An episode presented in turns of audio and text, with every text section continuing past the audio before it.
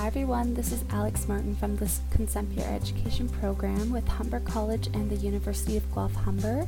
Today, in this fifth episode of Salt and Sugar, I'm joined with Erin Brown to talk about everything there is to Pride. And since it is June, we're going to be talking about the 2S LGBTQ acronym, as well as Pride Month history in Canada, along with some tips and strategies for the 2S LGBTQ community in terms of dating during COVID and everything in between. So we really hope you enjoy this episode and thank you for listening. Chat soon. Bye now. Folks, for for tuning in. Um, I will pass it over to Alex to get us started. Sure. Thanks, Erin. So, um, uh, for those of you that don't know, my name is Alex Martin, and I'm one of the consent peer educators um, with the Consent Peer Education Program, uh, which is with the University of Guelph Humber, and um, I'm also a part of the Humber North campus. Um, and I'm here with Erin today. And Erin, would you like to introduce yourself? Sure. Hi, my name is Erin. My pronouns are he, him, and his, and I'm the coordinator for sexual violence prevention and education at Humber College and the University of Guelph Humber. Yes, thanks, Erin. So, um, to begin, we're sort of going to touch on um, the meaning of what salt and sugar uh, is and the, the meaning behind our podcast for those of you that are joining here for the first time. Um, the purpose for the title is that we are talking about many topics surrounding sex, such as sexual assault and consent. And many f- folks do not know how to realize uh, if they are in a kind of situation because of the lack of knowledge around consent. So, therefore, we thought of the uh, idea salt and sugar because both look identical. Um, but the one way to know the difference between them is the way that they taste. So, our podcast will hopefully give you folks the ability to recognize the difference between when consent is given and when it is not. And um, if you don't know what we're going to be talking about today, um, this is all about Pride Month and uh, the 2S LGBTQ plus community. So, um, yeah, so we're going to get started, and I'll invite Erin to give you a little bit of a description of what 2S LGBTQ plus means. Thanks. Yeah, I um, I think it's important, you know, as we're having this conversation today, to uh, really understand what is meant when we say 2S LGBTQ plus. Um, and folks may have heard a lot of different um, acronyms over time and, and continues to, to shift and change. Um, you might have heard previously just like LGBT and then LGBTQ. Um, we know that on campus we have the LGBTQ plus resource center. Um, but uh, we are using the, the term 2S LGBTQ plus to, um, in particular, be inclusive of two spirit peoples um, and really center that by placing it at the beginning of the acronym uh, to acknowledge that they were the first queer people here um, on what we call North America, but when we're thinking of uh, Turtle Island.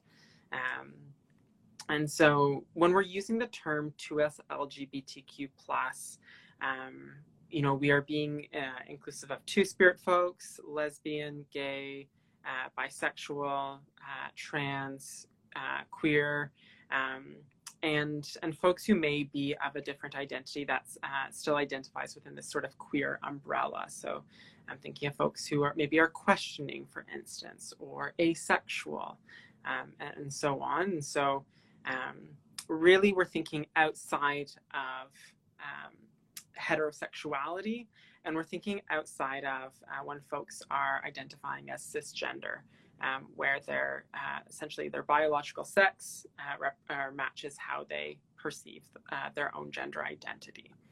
And so it really is sort of this this broad community. And I think even when we say community, the reality is that we should be saying communities because it really is so broad and, and we're not a monolith. And I think that that's really important uh, for us to be mindful as well. Um, and so that's sort of just a, a bit of um, context for our conversation today. Um, but I am going to pass it back to Alex, who um, wants to get us started just by sharing a bit about Pride Month, which is happening currently, and, and a bit of that history before we dive into our conversation. Yeah, thanks, Erin. So, um, the question is what is Pride Month? So, Pride Month is currently celebrated each year in the month of June to honor the 1969 Stonewall Uprising in Manhattan. Uh, the Stonewall Uprising was a tipping point for the gay liberation movement in the United States. And the United States um, uh, the last Sunday in June was initially celebrated as Gay Pride Day, uh, but the actual day was flexible. So in Canada, we celebrate Pride for the entire month of June to acknowledge the two 2S LGBTQ plus community. And um, um, I'm also going to uh, give a brief history of some things that did happen in Canada um, that were very well known for the 2S LGBTQ plus community. Um, so the most well-known point were the Toronto raids, which led to riots that turned into what is today a vibrant Pride festival. And it was not only a turning point in our history, um, but there's also all the other events that happen in Canada. So, an example would be the first gay rights protest, which happened um, on August 28th, 1971. Um, this was uh, the very first time that um, people that were part of the community were able to come out and say who they were and uh, express what their thoughts were on having this community being present. Um, and on May 17th, 1990, a little bit later, uh, the World Health Organization, so WHO, voted to remove homosexuality from being designated as a mental health disorder in uh, the 10th revision of the International Statistical um, Classification of Diseases and Related Health uh, Problems. So that was really, really um, great for um, the LGBTQ plus community. Um, we were able to see ourselves as not being a part of a mental health disorder and being um, told that you know we weren't supposed to be who we were. Um, and another um, event that happened uh, a little bit later as well was the um, was Toronto's first trans march, which happened on June 27th in 2009, um, which was really, really great for the trans community and everybody else in the uh, 2S LGBTQ plus community as well, just celebrating that um, we were able to accept people who are trans and um, it was great to have that being part of our community. And um, one other thing I'd like to mention that I think is really great um, in terms of the history of the community is um, the same sex couple that married in Ontario, which is um, Michael Leshner and Michael Stark. So they became the first same sex couple to be issued a marriage license and marry in Toronto, Ontario after the ruling by the Ontario Court of Appeals. So they actually had to fight for that, um, and that happened in June on June 10th in 2003. So um, those are just a few uh, things that happened. Um, in terms of the history of Pride Month and the community. If you'd like to learn more, um, you can go to uh, the website www.queerevents.ca slash Canada slash Pride slash history. So that is where you can find all the events that happen in Canada that are related to Pride. Um, there are so many more that uh, I did not list today, but those are just a few. And you can learn so much more on that website, which is really, really great. And I think that it's, um, you know, as we're having this conversation today, you know, we just wanted to, provide a, a couple comments there, but we didn't want to, to do a, you know, a full lecture on the history of Pride. Um, but it, it is really important to understand how this does influence our, our experiences of intimacy and connection as queer people. And Alex and I both identify um, as, as members of the 2S LGBTQ plus community. Um, and this, this context is still so present for us today uh, in, in who we are. Um, and so we do really think it's important for you to to reflect on that context as well. Um, but I think that really uh, a big part of the conversation that we wanted to have today um, was about our experiences with with intimacy and connection and, and dating and all these sorts of things um, as members of the 2S LGBTQ plus community, um, both you know during the pandemic and before the pandemic.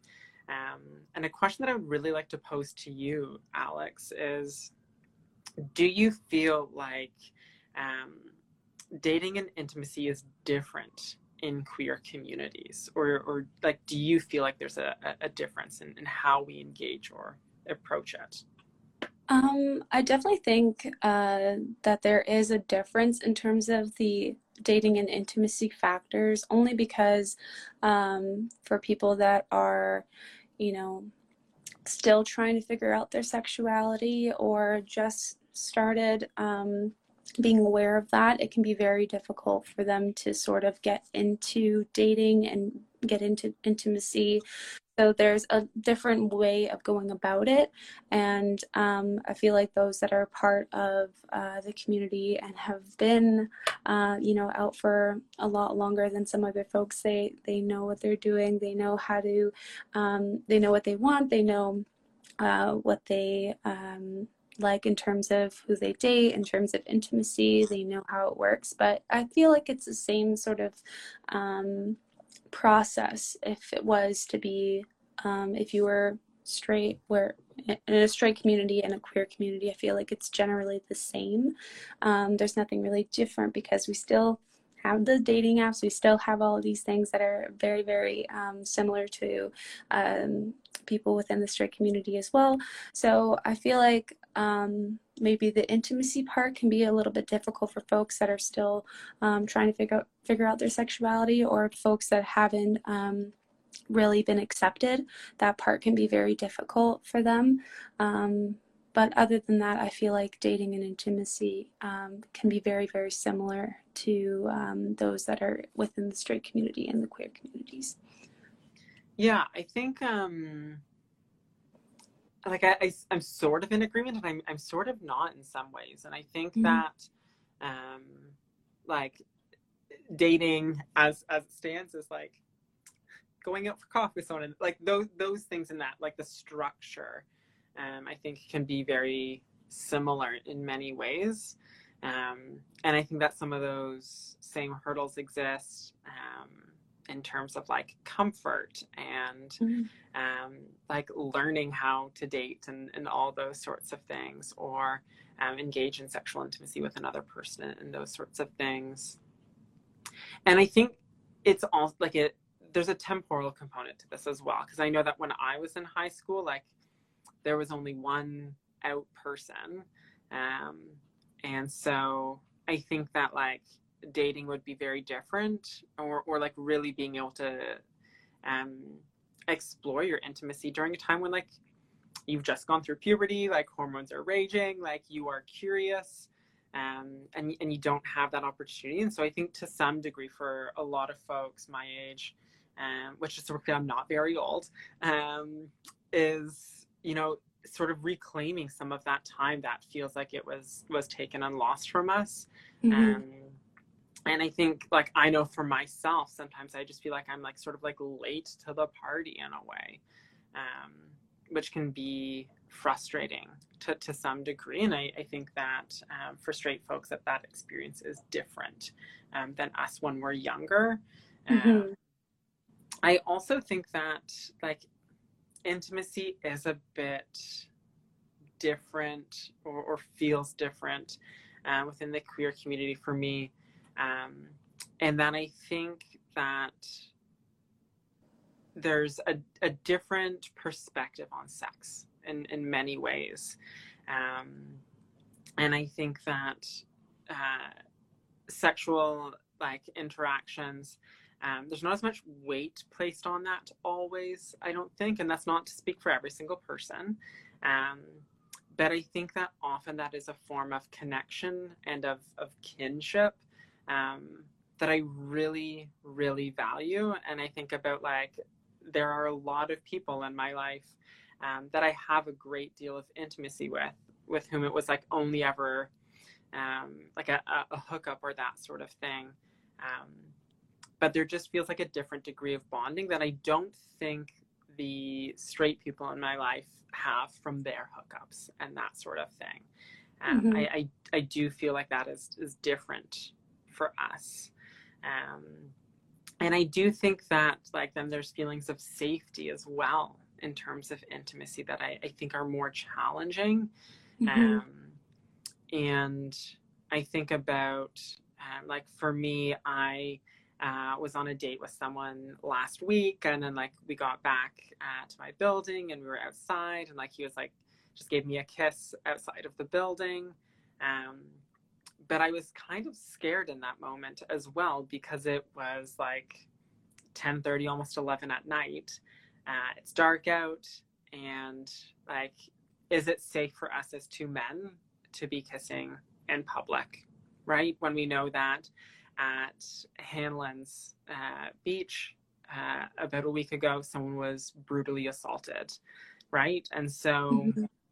Like, there's there's pieces like that that I, I do think make our experiences of intimacy different. And I imagine uh, for two queer women, that would also be very different because, uh, in general, it's not as safe for women because we know of, of um, misogyny and, and, patriarchy influencing those experiences. And so there, there's some pieces like that that I do think m- make our experiences a bit different than the like straight experience in terms of intimacy.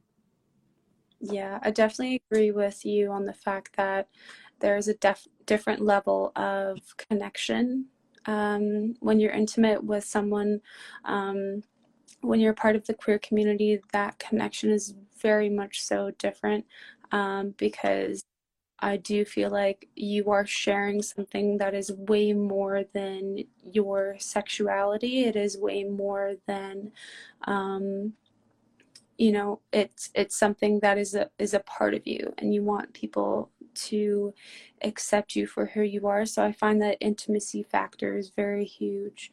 Um, and I agree that the dating structure is, is fairly the same, but when you're intimate with someone of the same sex or however it be, um, when you're intimate with someone that is part of the queer community and you yourself is part of it as well, um, there is a different connection because you both sort of understand the the the I guess the hardships or the things that you've had to go through throughout your life that you know like for me it was very hard for me to sort of find myself being accepted by other people so when i was intimate with somebody that was of the same sex i found that they understood me like no other person has before so it was very different for me to be intimate with someone um, of the same sex and then being intimate with someone who um, is of the opposite sex. I mean, there's still uh, different connections for me, but I feel like that that uh, connection with someone of the same sex for me was very different, and I was able to just connect with them a lot stronger or a lot more because they understood who I was and um, you know that feeling of being accepted with one another feeling safe with one another is huge. Um, so for me being with somebody the opposite sex i've had a lo- lot of troubles in that area and not feeling safe whereas when i'm with someone who is of the same sex who is a woman it's it's very much so they understand that hardship you know so um, i definitely feel like the safety factor and the intimacy um, is is very much so different. So um, yeah, I I think that you know there's also this piece around like like a different understanding of your body, right? Yeah. Um, which it, it is different, um, and I, you know I, I, do think that there's to some degree a biological component to that, and that um, like I mean I also like I have never been with a woman. I have no intentions of ever being with a woman. I don't like my body is different and so i know what feels good based on like my biological makeup that i think can be really challenging um, to then understand how to please another person who is of a different biological makeup um, mm. right and, and so that's something that i, I do think about um, that sort of came to mind for me when you were saying that that I, I wonder if that influences that feeling of, of closeness or safety or, or, intimacy as well. Um, yeah. And then I also think about um, our experiences being political, right? Like, and, and um, they, they can't ever not be. Or, and I, I don't think that will change for a very long time because we know that um, like our very existence is still debated right? Like I still cannot donate blood based on who I have sex with, right? And so like I, I think that although you know we're not necessarily always thinking of politics when we um, are like on a date with someone or in bed with someone or that sort of thing um, i think that that is always still present in those interactions. I, I don't think that we can ever escape that um, and to some degree I, I do wonder if that also plays into that intimacy as well I mean, that there's that feeling of it being radical and also that feeling of like needing that solidarity with one another because uh, of the fact that it's debated right mm-hmm. um, yeah that's something that i think about as well but a question that i have for you alex mm-hmm. um, is I, I you know i i think a lot about these sort of the gender binary um, these heteronormative world that we exist in. Um, and I am curious if you think that um, that has has played a role um, in how you experience dating or intimacy or relationships. Yeah, I mean, there is definitely um, that that norm of needing to be like heterosexual, like heteronormative, I feel like that is definitely something that um, queer communities experience. Um, I just find that when we when we think about these norms, that we like I normally say like it doesn't have to be this way because we are who we are. We want our relationship to be the way that we want it to be. Um, we don't want to put a norm on it because nothing is normal. Um, so I would just say, like, having that um, conversation with your partner and saying, you know, this is how we want our relationship to be. This is who we are having that conversation because I feel like a lot of uh, folks that are starting to be or that, that they have come out and then have this new person in their life and they start dating this new person I think that they are normally going to think of the heteronormative factors of a relationship like does a person have to be a man and does a person have to act like a woman in this relationship even though they're of the same sex? So you know there is masc and there's femme um, but i definitely think that um, that is something that you encounter and you understand about yourself and then that comes into into the relationship and then you decide with your partner this is what we have decided. There there is no man or woman or there is no heteronormative factors because that's just who we are. We act like how we are. This is who i am. So this is going this is how it looks like right? So i think that um there needs to ha- there needs to be sort of a, a rethinking on those heteronormative factors of queer relationships because it doesn't have to be a certain way. It doesn't have to be man and woman. It doesn't have to be like that. You are who you are. This is the way that you feel, and this is the way that you are. So I feel like there shouldn't be that sort of um, thinking on having that be a part of your relationship because I feel like there, there's something unique about you. There's something so, um, you know, I don't know how to word it, but I just I would say like it doesn't have to be that way, and then you should have that conversation with your partner, um, or if people think that it has to be a man and a woman, then um, you know just a general explanation that this is who you are. You don't have to be that way. So I definitely think it it has influenced dating and intimacy for queer communities a hundred percent.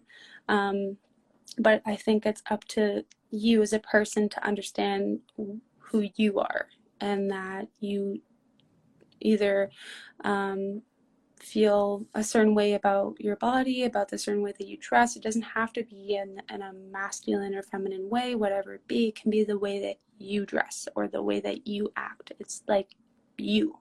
It's not a gender or a sex. It's just you. So I dress as Alex and Erin dresses as Erin and all those kinds of factors.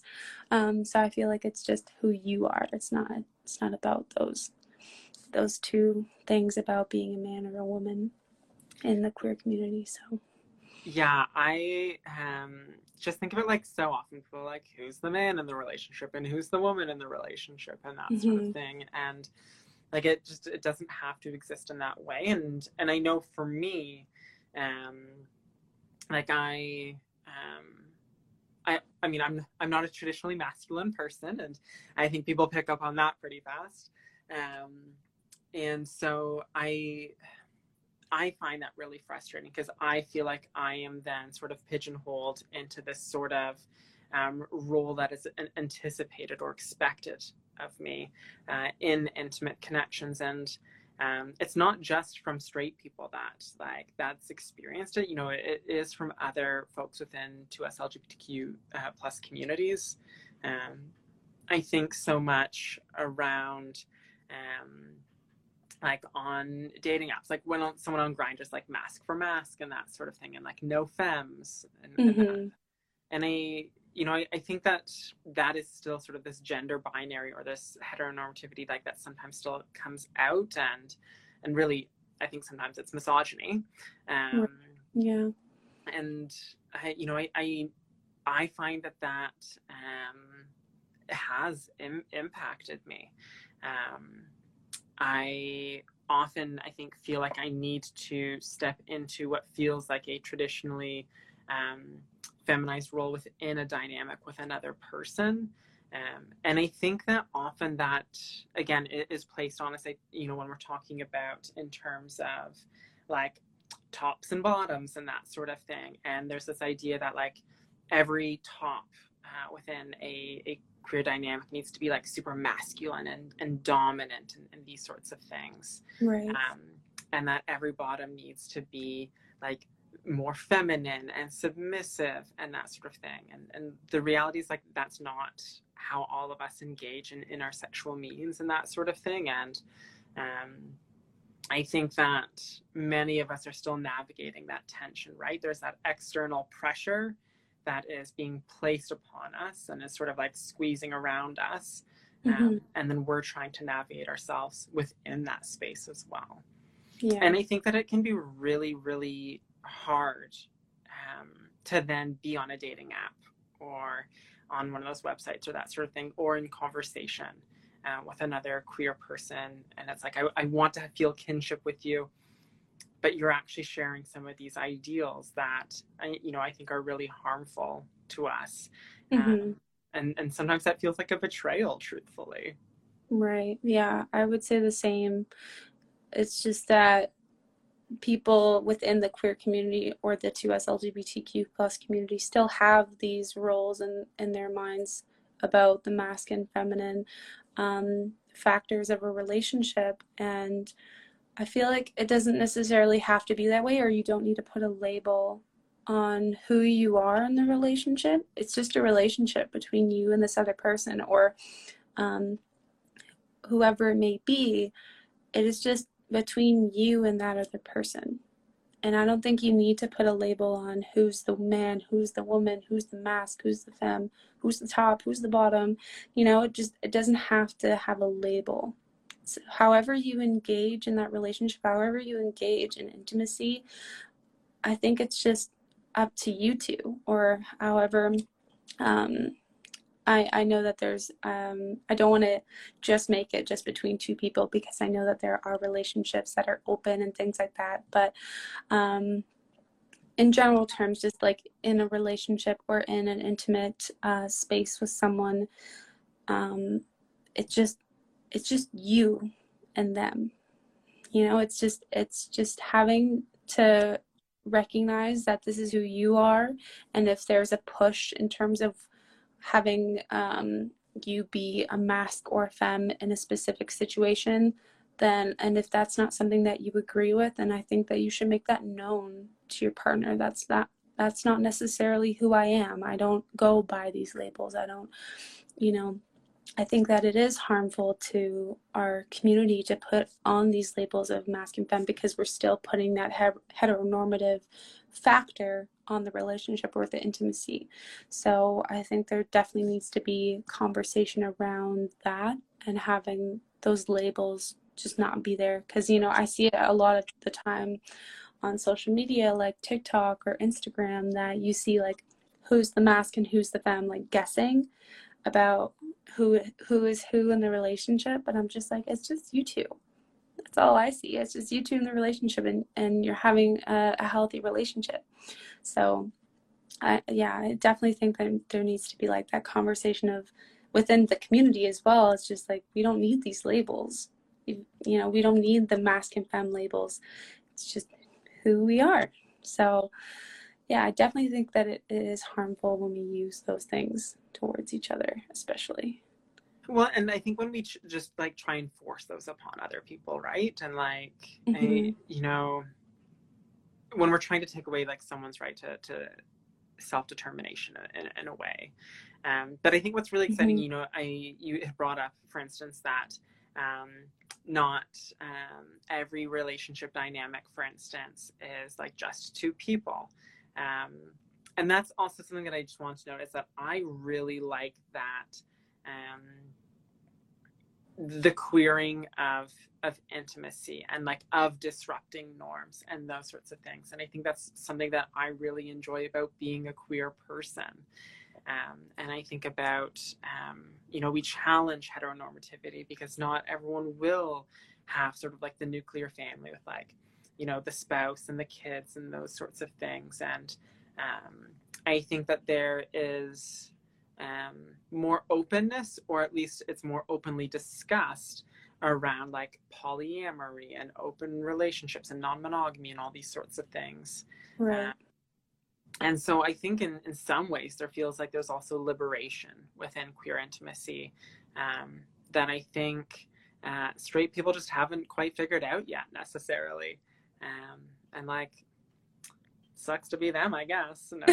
but yeah, uh, yeah, I, I think like that's a really exciting thing to me about queer intimacy.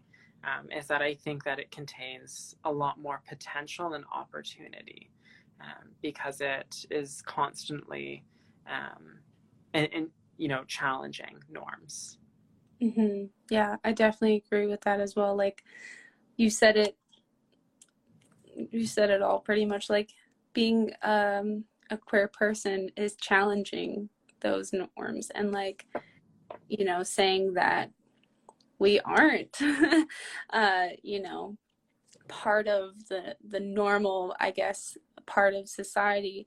Um, we are the ones that that say you know what this is who i am and like that's it. And i feel like um, that's the best part of being part of the 2s lgbtq plus community is just you're able to be who you are. And um, there's a part of of me that always likes to educate other people on the community if they don't understand something. And um, like having having to talk to my friends about it because they have questions and they're just like how does this work how does that work just being able to be a part of that and having sort of a change happen within society having people become more educated because you were part of the queer community um, i mean i still don't know a lot of things about the queer community and i would still love to learn um, and then the process of learning. But the things that I can answer, the things that I've experienced for myself, and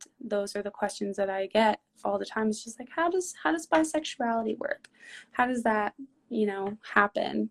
Are you straight as soon as you marry somebody of the same of the opposite sex and stuff like that? Those kinds of questions, I feel like I'm able to educate others on who I am and other parts of the uh, 2S LGBTQ plus community. It's just having that ability to to help others and sort of start a new way of thinking in, in society and not really having the norms anymore because i don't think there is anything normal like i said before um, there is nothing normal nobody's normal. Everybody is unique. So I feel like um, having those conversations with your peers, your parents, your family, like talking about these things and being open. I know a lot of people are scared too because I was too.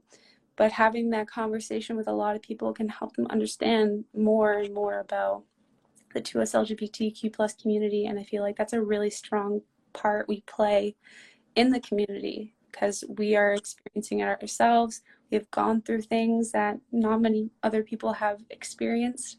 And I feel like that's a great thing to just educate others on what the community is about. And that's why we're doing this today, like this podcast. It's another thing, like trying to educate folks on the community and sort of helping people get rid of that um, societal norm or norms that exist already, you know, from past history. So I feel like us just doing this is a great part of being in the community. So, yeah.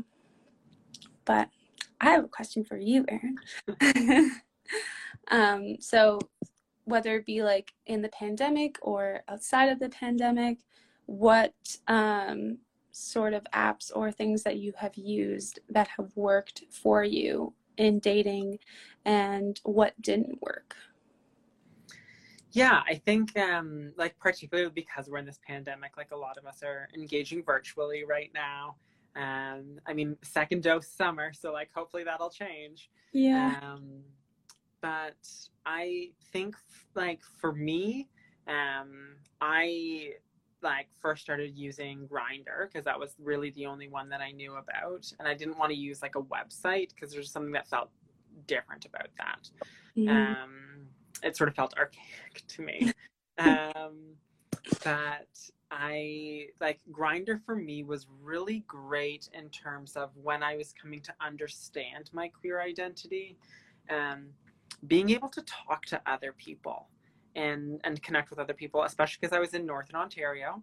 Uh, I was in North Bay. It is not North Gay, uh, and so it was um, really great to be able to to connect with other folks. Um, I think the challenge that I find with uh, Grindr is that um, like I don't always feel safe in that space, and I think there's like a lot of blank profiles. Um, I think there's people who catfish and that sort of thing. Um, and those are things that just make me cautious. And like I still use the app, but I, I'm really, really cautious in how I go about it. Um, and I, um, I find that like each app sort of serves a different purpose. I think that um, I'm not a Tinder person. Um, I hear for like the straights, it's great. Um, and like I, I wish it were the same for me. I find everyone like matches and then never talks. Um, but what I've recently explored is Hinge, which I think that like if you're looking for like genuine intimate connections, um, as opposed to hookups, Hinge seems like like that girl. Uh, Hinge knows what what it's doing. Um, in that like there, there's a lot of processes that are involved in ensuring that like you are verified and that sort of thing. And so that i do really appreciate in terms of like feeling safe in that space feeling like people are actually looking for genuine connections and, and that sort of thing. Um, so those are sort of, of my app experiences. And then i would also say like I think Instagram is pretty much becoming a dating app at this point. I know like Facebook actually does have dating. I have not used it. Um, but like the DMs on Instagram just seem to be the thing. Um, and then I don't know um, what it's um, like for, for folks who are not queer men, but I would say that a lot of the queer men um, on my Instagram use close friends um, to share thirst traps to to really like attract attention and that's how conversations get started. Mm-hmm. um, and, and so i think like for people who are are trying to figure out which app to use like i, I think dabble is really the way to go about it. Um, do a bit of, of understanding of what each one offers um, and and what safety mechanisms are involved in that sort of thing. Um, those are just sort of some pieces that I think about, but I think explore and, you'll figure out which one really is working for you. Because like I've heard Tinder works for other people, um, Tinder does not does not like me. It does not favor me at all. Yeah, I would say the same for Tinder. Um, I I mean, I'm in a relationship now, so obviously I haven't used it since like before the pandemic. Um, but you know, when I was on Tinder, I found it, it was very like I felt kind of unsafe on Tinder, to be honest. Like, I found that it was very much so a hookup app. Like, a lot of folks were only interested in that and not really interested in relationships. You'll get the like the odd person that will say, "Hey, like, do you actually want to go on a on an actual date?" I'm like, "Wow, that's that's the first on Tinder." Um, so I found that Tinder was is very much so like if you're into hookups and that kind of um, dating scene, like for sure, go for it. If it works for you, uh, great. And if it doesn't, then research other apps that might be something that um, you can use instead. So I found that Bumble was a little bit better. Um, you know, Bumble did have the option of like just meeting for friends or dating or like st- separate categories that you could choose from and putting your interests, hobbies, stuff like that. Um, but other than those two, um, I found Tinder was very much so an unsafe space because I found that a lot of people had the the vision of Tinder being um, a hookup app. So then you would constantly get like unsolicited photos or you know just weird stuff, stuff that wasn't consensual from from like your end. It wasn't consensual for you to like talk like this. Like there was a lot of um, you know, sexting that shouldn't have happened. Like it doesn't make sense to just do that. And I found I found it really like an unsafe space. So then I would like delete Tinder like four or five times just to like relax because Tinder was just like too much at some points. And then um yeah, and then I wouldn't use Bumble. Um, uh, I found that it was similar to Tinder, but like you would still get people that were trying to, you know, engage in hookups, and I wasn't really into that scene. Um, I found it like before the pandemic, it was a lot easier to meet someone in person. Obviously, like you know, there's there's bars that I went to and stuff like that where I met people, and um, I found that a, a way better way to meet someone just because you're you're actually talking to them face to face. You get to see their reaction to things that you're saying and um, having that genuine um, conversation. Um, so i found obviously in person we can't do now but um, you know i definitely think instagram dms is a, is a big thing too right now. Um, in terms of the dating scene, I don't really know what else is happening. so, um, but that's just my experience from before the pandemic and when I was single. Um, just those apps didn't really work for me. And um, yeah, I would definitely say like do research before joining any and like sort of understanding what each app offers and then um, signing up for an app that you feel most comfortable with, um, depending on what you want um, in during your single life.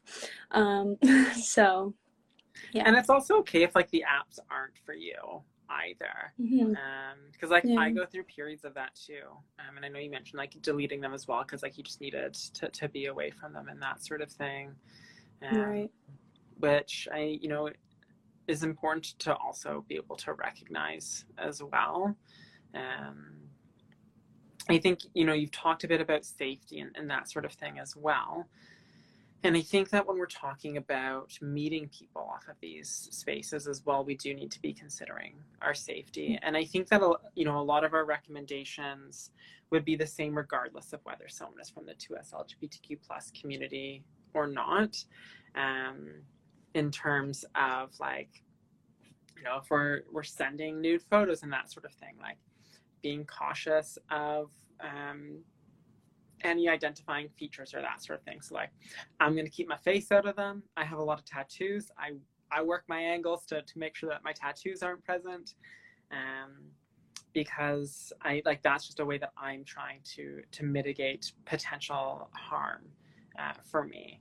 I think um, some other things, you know, I don't like to give out my number until I've met someone. Um, because again, like, do I know who they are? or not? Do I know if this is someone that really should have access to me in that sort of way? Mm-hmm. I like to keep it on an app whenever possible. Um, and I think like that also might vary depending on the app. For instance, like again with Grindr, like if there's a lot less checks and balances to verify someone's identity. Um, mm-hmm. So I'm mm-hmm. much more cautious in that space. Um, I I think it's really important to like meet someone in a public space first um, before um, going to somewhere private um, to get to know that person and, and know whether you feel safe uh, in, in, doing so.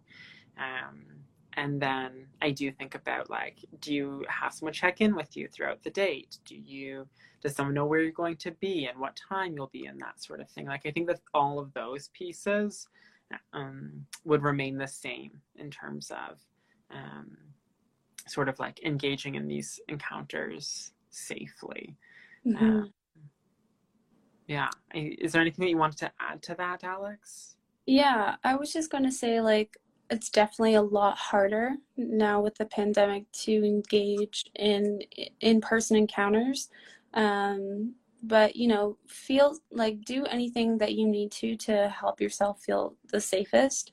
And if you don't feel safe in that moment it's okay to respectfully say like hey um you know i need to get going somewhere. You don't even have to like tell them the reason but like just just making sure that you feel safe in that moment. Um I I definitely agree with the things that you said, Erin, of like having your location shared with somebody or having someone check in uh, with you during the date to just to make sure that you're okay. Because I know that there are some scary stories with um, with dating apps and that sort of thing. Um, when I was using it, I made sure that I wouldn't meet up with someone unless I was talking to them for a little bit longer than like a week you know i would wait for like a month to meet them or just to like get a true um, sense of how they talk throughout text. And then for me it really depended on how that engagement was with that person. So either i would be okay with like giving them my snapchat or my instagram and then we would talk through through snapchat. So you would see their face instead of just through texts. Um, if they wanted to, they could call you and FaceTime you through Snapchat or like that little uh, video call aspect. Um, so, yeah, that was what it was like for me. Like, I didn't immediately hop on the train of like meeting them until I actually was talking to them for for a couple weeks or a few weeks. Um, because I, I don't I don't really know the person. And for me it's just a it's a really big safety thing. Like i want to know who you are how you act and that sort of thing.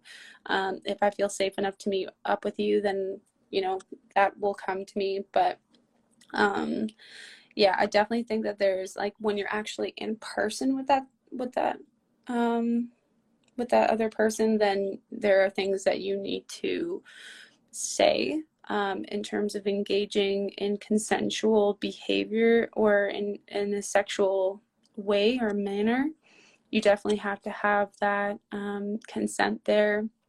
Talk about what you're okay with, not okay with. Like this goes for any sort of hookup. It doesn't matter if you're part of the 2S LGBTQ plus community or not. Um, like how Erin said, I feel like this goes for anybody. Just make sure it's consensual. Say when you're feeling unsafe, or, um, you know, talk about what you're okay with doing and what you're not okay with doing. Um, so I found that also helps in the talking uh, pieces, like on uh, on apps and that sort of thing, like talking about what you're okay with.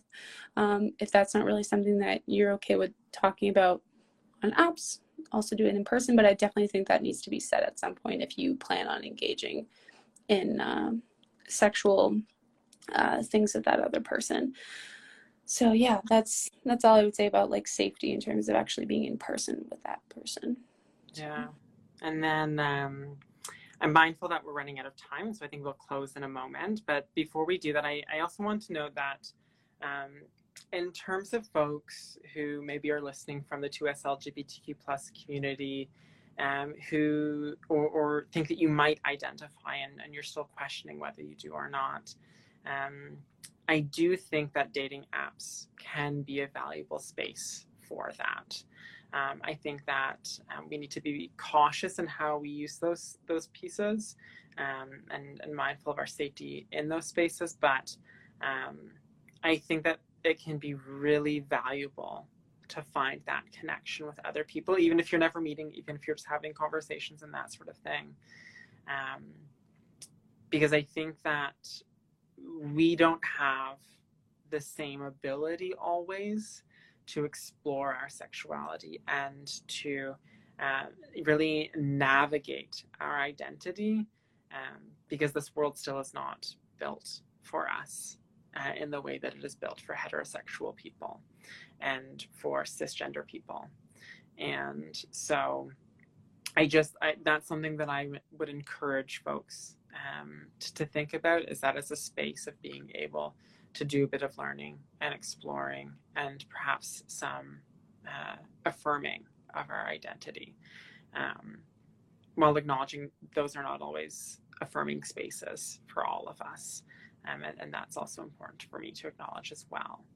Um, but I think I will pass it over to you, Alex, to, to wrap us up for today. Yes, thanks, Erin. So, yeah, this brings us to the end of our episode today. Um, we thank all of you that joined for tuning into our conversation and also thank you for listening. Um, if you were a part of um, this live and you're still listening now, you can uh, feel free to fill out our survey. That is in the link in our bio just to um, ask what you learned today. Is there something new that you um, discovered about the LGBTQ plus community? Um, we would love to hear what uh, you would like to hear from us next and what you would like to listen to. So that's also in that survey. So please don't forget to fill that out. And um, yeah, thank you again for listening today, and we'll see you all soon. And if you're listening to the podcast recording of this, you can also fill out that survey in, in the link in our bio. All right. We'll see you all very soon in an upcoming episode or hopefully an upcoming event. All right, everyone. See you soon. Bye.